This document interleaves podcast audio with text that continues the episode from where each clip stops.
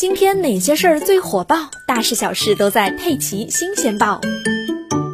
昨天晚上，腾讯控股在港交所发布公告，根据股份奖励计划，拟向不少于三百三十位奖励人士授予合共二百四十万三千两百零三股奖励股份。根据七月十四日腾讯港股收盘价五百六十一港币计算，二百四十万股腾讯股票约合人民币十一点二一亿元。如果是以三千三百名员工计算，平均每个人都能获得三十四万元人民币。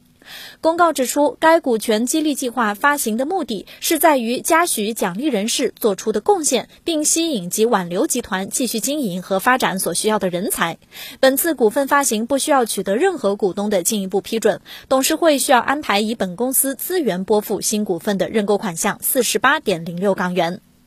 回顾过去三年内，腾讯共发布了四次股权激励计划，合计金额接近三百亿元人民币。除此之外，腾讯股票也经常被作为阳光普照奖来发放。今年二月八日，腾讯员工就得到了一百万股腾讯股票作为阳光普照奖，解禁期为一年。对此，腾讯方面表示，二零二零年公司员工积极投身于科技战役，助力各行业加速数字化转型，感谢大家的辛勤努力和付出。而此前一天，有消息称，阿里巴巴和腾讯考虑互相开放生态系统。阿里巴巴的初步举措可能包括将腾讯控股的微信支付引入淘宝和天猫，双方都在分别制定放松限制的计划。这个消息一出，双方在港股的股价都出现了上涨。